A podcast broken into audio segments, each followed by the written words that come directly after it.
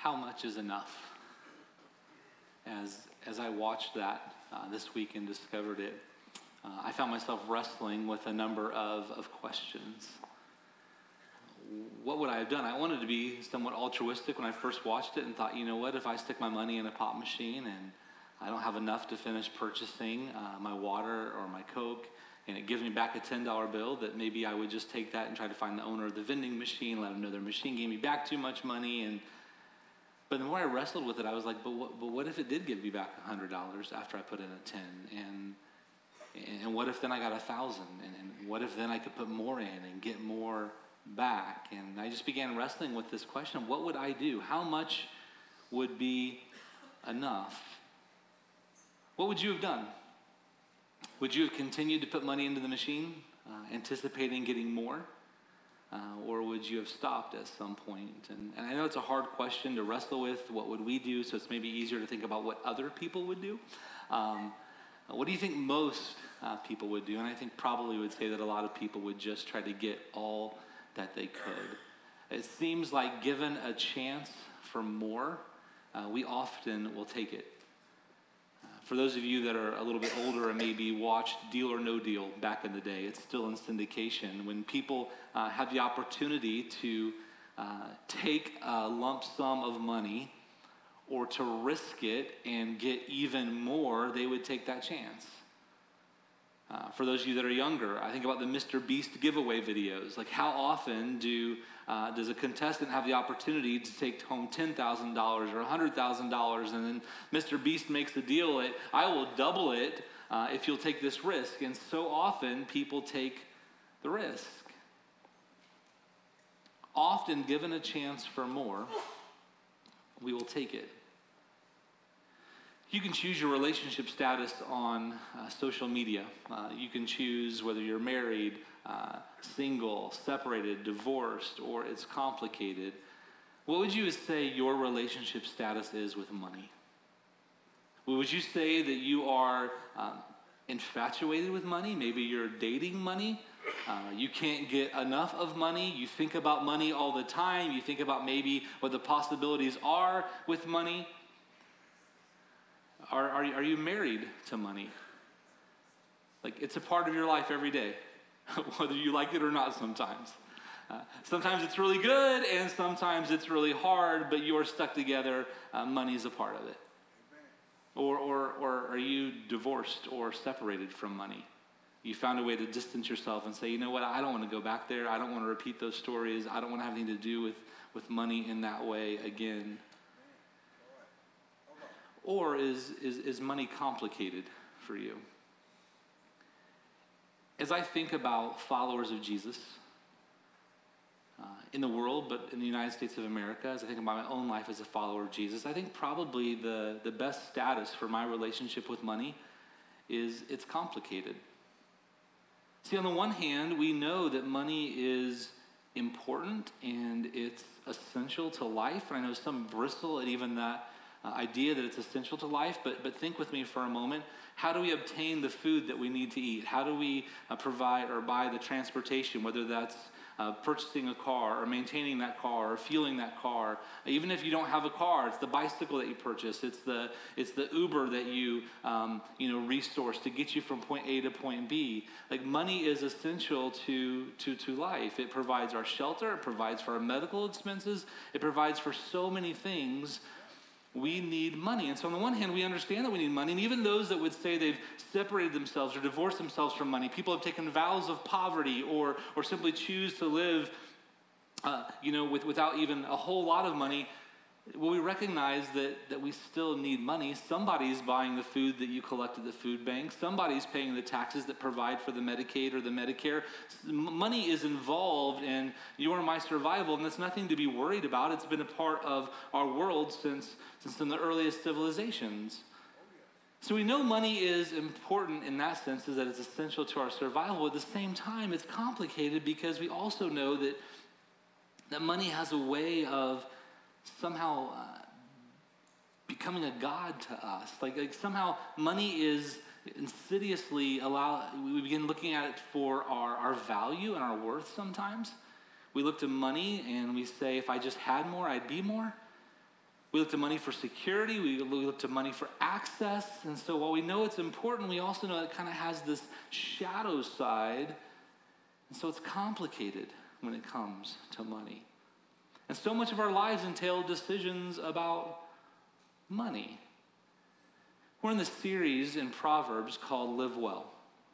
We're looking to the ancient wisdom of the book of Proverbs, uh, how it coincides with the unified wisdom as a whole in God's Word and just looking to it and saying, teach us how to live well. We've looked at what it teaches us about relationships, what it teaches us about the words that you and I share. We looked at it to teach us about counsel and plans like we did last week. And Proverbs is also full of a bunch of wisdom as it relates to money. One of the things that you see as you journey through the Word of God is that money matters. It matters how we view it, it matters how we get it, it matters how we use it, and, and all of this shows up in the book of Proverbs. And again, it's unified with the counsel we see in the rest of Scripture. And so, what I'm going to do this morning is just walk through some of Proverbs. We're actually going to start in the New Testament, and we'll, we'll be in Proverbs for the bulk of our, our, our time. But just to look at these three things related to how money matters how we view it matters, how we get it matters, and how we use it matters. And hopefully that'll provide us some wisdom from God's word and direction as we wrestle in this complicated relationship with money. So, how we view money matters. I want to start in the New Testament because typically, when I begin a conversation with people, we're sitting around a dinner table and we're talking about money and income, inevitably the, the conversation turns to a place where someone will say, Well, money's just evil. And sometimes I'll challenge them and say, Well, why do you say money is evil? And they'll, they'll begin to quote uh, a verse from the New Testament. And, and I will challenge them and say, Listen, money isn't evil, M- money is neutral. Money only has the value that we assign to it. We are the ones that determine by our use of it and what we do with it and the place that it holds in our heart if money is good or, or bad. So even when we start talking about how we view money, we have to understand that, that money itself is neutral. It's simply a tool uh, that is available in this world. And I want to take you to that passage that's often uh, misrepresented. It's in 1 Timothy chapter 6. As you find 1 Timothy chapter 6, I'll, I'll read verse 10 in a moment, but you might want to keep a finger there or put a bookmark there because we're going to be back here at the end of the message uh, as well. In 1 Timothy 6, um, Paul has just finished writing Timothy about uh, godliness and contentment and uh, the dangers of temptations related to money. And here's what he writes in 1 Timothy 6:10. For the love of money is a root of all kinds of evil. Some people, eager for money, have wandered from the faith and pierced themselves with many griefs. The word evil shows up there, but notice that it doesn't say money itself is evil. What does it say? For the love of money is the root of all kinds of evil. How we view money, how where we place it in our lives is what determines whether evil or bad comes from us. Another verse that will be mentioned when I'm having conversations with people about money, if they say money is evil and, and I, I kind of dispel that, they'll say, well, Jesus said, uh, Matthew chapter 6, things verse 24, that no one can serve two masters. Either you will hate the one and love the other, or despise the one and be devoted to the other. That, that no one can serve both God and money. But again, Jesus doesn't say money itself is evil. He says that, that money can't be your master. So again, it tells us that there's something about how we view money that, that matters. So let's go to Proverbs and see the wisdom that's there as it relates to how we view money. Proverbs chapter 11. I will tell you that if you do a search for verses about money and wealth uh, in Proverbs, you will come up with a multitude. It's upwards of 30 to 40 verses, and we don't have time to go through all of those, so I've tried to kind of take them and put them together under these umbrellas of how we view money, how we get money, and how we use money. So, Proverbs chapter 11, verse 4, listen to the father's words. Again, this is a father's heart towards his child, reminding him of the most significant things, the pitfalls that await. And here is what this father uh, says to his son Wealth is worthless in the day of wrath, but righteousness delivers from death. He's trying to get his son to see that how he views money matters. He, he wants his son to see that wealth itself is worthless. Something of value has no value in the day of wrath. That when we get to the end of our lives, it won't matter how much we've made, how much we have, how many square feet our home is, how many cylinders our car has, whether we have the right branded uh, clothes or, or the right furniture in our home, that wealth is worthless. It has no value in the day of wrath. When our lives end and we stand before God and His judgment, wealth, wealth has no value. What does have value? Righteousness delivers from death. Right living, living according to God's way, looking to Him as our source of hope and purpose and joy, that's what has lasting value. And so when we think about this big question, how we view money matters if we view money as that which supplies us with life and eternal worth, uh, we're going to be incredibly disappointed. But living for God is what lasts. And so, how do you view money? Is, is money your master, or is money simply a tool and a means to accomplish the purposes that God has for you? How do you view money? Fast forward to chapter 11, verse 28. Those who trust in their riches will fall, but the righteous will thrive like a green leaf. Not a hard image to uh, think about. Uh, we've been hit by some pretty strong storms in recent weeks, and some of you have had trees and tree branches fall. Uh, you watch as those leaves turn from green uh, to brown, uh, they shrivel and they die.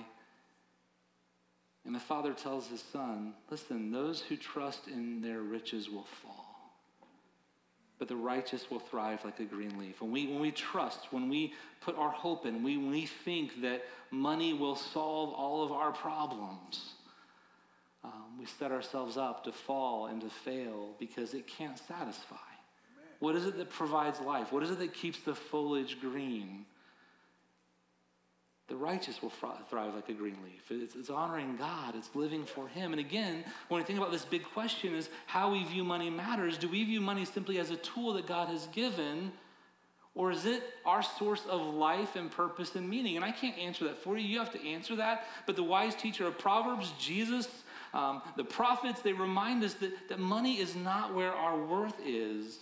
Our worth is in God, and so we should use money as a means to accomplish His purposes, not as what determines our value. But yet, don't we understand that it is a struggle? It is a struggle, it's a, it's a complicated relationship. To show you how Jesus speaks to this, um, find Luke chapter 12. In Luke chapter 12, uh, Jesus is preparing to teach a parable that we often call the parable of the rich fool. It's, it's a really challenging section of Scripture as it relates to wealth and trust in God. Um, Luke chapter 12, verse 15. This is the statement that fuels the parable that follows. It says, Jesus said to them, Watch out, be on your guard against all kinds of greed. Life does not consist in an abundance of possessions. Amen. Our life is not found in what we have and what we own. Yes. How do we view money? Because how we view money matters. What's really interesting is Jesus goes on to tell the parable. The very next section is a section of scripture that speaks about not worrying uh, about what we have, about what we'll wear. In fact, that section ends in chapter 12, verse 31 with these words But seek first his kingdom, Jesus' kingdom, and these things will be given to you as well. How you view money matters. How do you view money? Do you view money simply as a means that the God has provided, whether you feel like they're meager means or uh, magnificent means to fuel his work and to accomplish his purposes, or do you view them as your source of, source of worth and your source of value? How you view money matters. And how you view money will determine so much about the next two statements. How you view money will affect how you get money, and it will affect how you use money. And Proverbs provides us wisdom for each of those. So, how you view money matters, but how you get money matters. Look at chapter 10, uh, verse 2 in Proverbs. Again, just a sampling. There are many more that I had to cut out just because of time. Proverbs 10, verse 2 uh, says this Ill gotten treasures have no lasting value, but righteousness delivers from death. We know that there's a way to secure wealth and resources uh, that is done uh, in a way that compromises character and compromises God's word. Uh, one example of that is Proverbs chapter 13, verse 11 it says that dishonest, dishonest money dwindles away, but whoever gathers money little by little makes it grow. There are a number of ways to uh, gain wealth and resources in this world, and some of them involve a great deal of dishonesty. And I'm not going to ask you to share whether you've been dishonest or not. I'm guessing that all of us at some point in our lives have in what we might call minor ways or, or huge ways. If we view money as what will bring us life, we will be far more likely to try to get it through ways that don't honor God. We will be willing to lie to obtain it. We'll be willing to steal to obtain it. We'd be willing to uh, manipulate to obtain it. We'd be willing to fudge on a tax return or a business document or an expense report. How you get money matters. How do you get your money? Do you get it through hard work? Do you get it through uh, faithful, you know, um, stewarding of, of, resources? Do you, do you get it through uh, being honest and transparent and, and claiming all the right things on your taxes? Or do you get it in another way? How, how you and I get money matters. It's a reflection of our character. And, and chances are, the, the more we view money as where life is found, we will do all kinds of things to get it, even if it means compromising our character. How you view money matters. How we get money matters. How we use money matters. Before I move on to use, though, I almost forgot this. I want you to think about an example from Scripture. Think about the money that Judas obtained. Uh, Judas sells out Jesus. He betrays him with a kiss and he's paid. And, and think about how long that money lasted Judas. He bought a field and he hung himself. Something I would challenge you to look at is when you see people gain money in a dishonest way, even if it's like in a classroom at school, someone stealing from a backpack or from a locker uh, or from somebody's desk. Or if you see uh, the report of somebody in the Boone Beat or somewhere else about how they've stolen from a store, they've shoplifted, or they've uh, robbed a bank, or they've broken into cars, you will often find that one act of dishonesty to gain money always begets more acts very often you don't see just a guy who robbed a bank one time. You see someone who robbed a bank multiple, multiple banks, multiple times. You'll see someone who steals and they steal again and again and again. Very seldom when we see in our community that cars have been broken into at night is it just one car, it's car after car after car. Why? Because dishonest gain, it just wastes away. Because it's fueling a life that's trying to find satisfaction in things that can never supply that satisfaction. How we view money matters. How we get money matters. How we use money matters. How do you use money? Do you use it looking for it to obtain you life and joy and hope? Or do you use it to further the purposes of God in this world? Proverbs chapter 14, we'll look at a couple verses here. Proverbs chapter 14, verse 21. Again, the, the father writes It is a sin to despise one's neighbor, but blessed is the one who is kind to the needy. Um, the, the, New International Version and the New Living Translation um, just use the word kind or helping the needy, uh, but other versions use the word generous here. It is, it is, is a sin to despise one's neighbor, but blessed is the one who is kind, who is generous who helps the needy? Do you use what you have to help other people?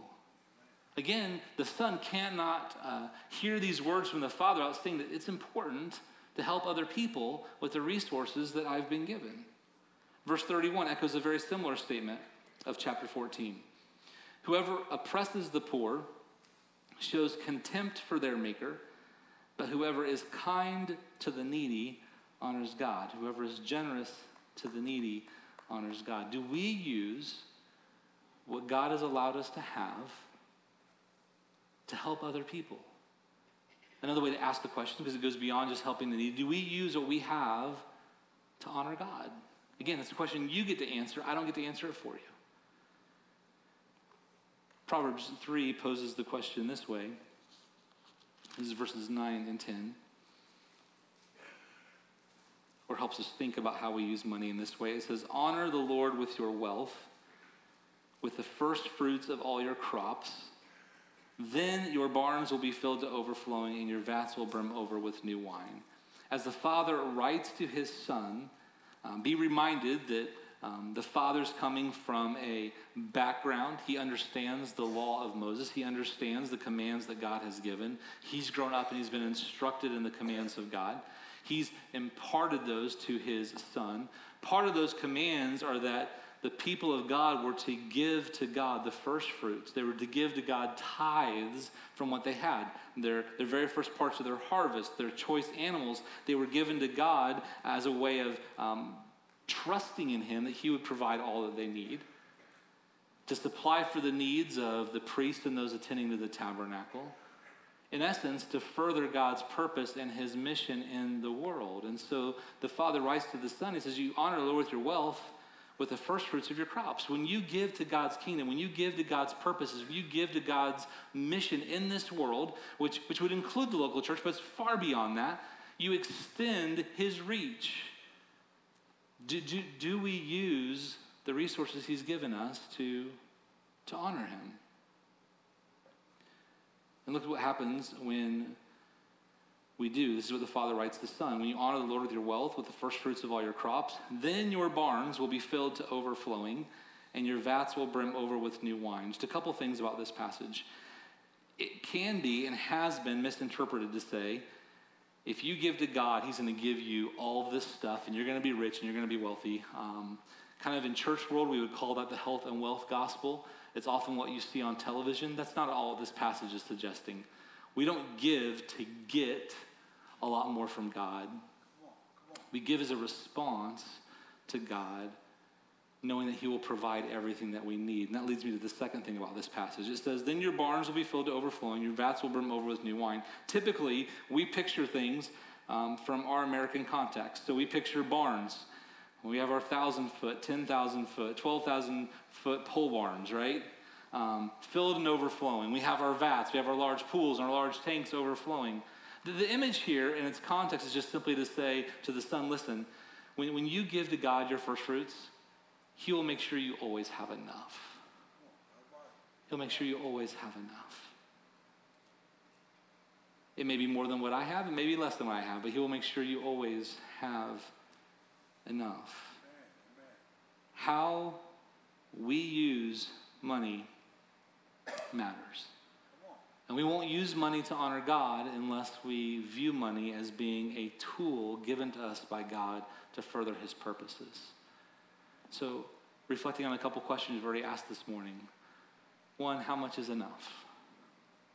Two, is money your master, or is it simply a means to accomplish God's purposes in this world? If we will view money as coming from God, a resource given from God to further His purposes in this mission in the world, it will guide us in living a life that doesn't compromise our character to obtain a lot of stuff. It'll guide us in not looking to things uh, to be what bring us our value and our worth. It, it will guide us to be faithful stewards. And when we follow His wisdom, when we view it His way, and we get it His way, and we use it His way, it helps eliminate some other problems too. We we're not going to be so prone to go towards mountains of debt to supply a life that will never satisfy in the first place. So, will we view it His way? Will we get it His way? Will we use it His way? Because how we view it matters, and how we get it matters, and how we use it matters. And again, It's a message that's anthem throughout Scripture. I want to take you back to 1 Timothy chapter 6 again.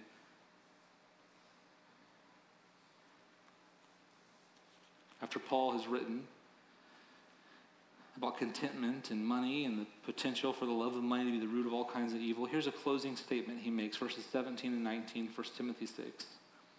Command those who are rich in this present world not to be arrogant, nor to put their hope in wealth, which is so uncertain, but to put their hope in God, who richly provides us with everything for our enjoyment.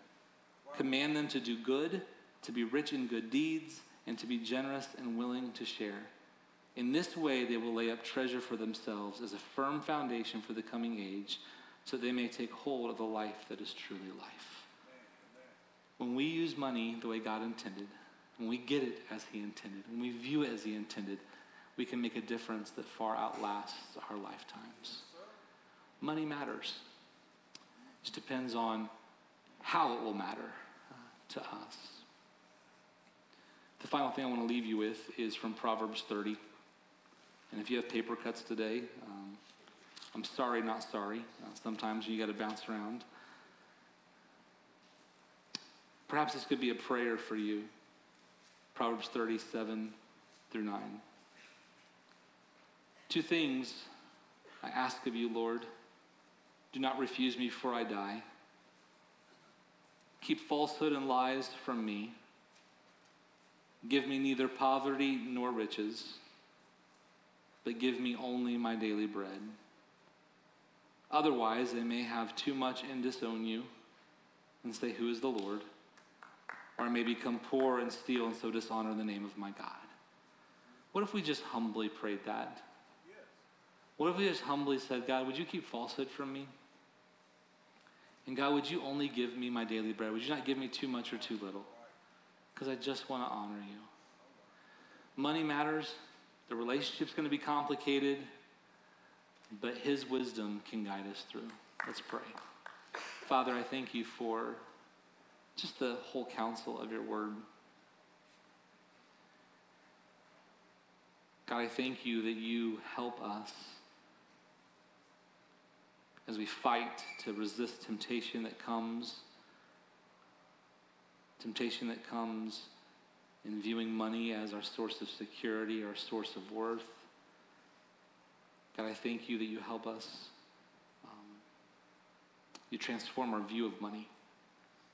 That God, you can convict us when we go about obtaining it in ways that don't honor you. And that God, you can help us use it in ways that matter, that build up your kingdom more than they build up our own. Would you guide us in this, Father, and help us live well? Amen.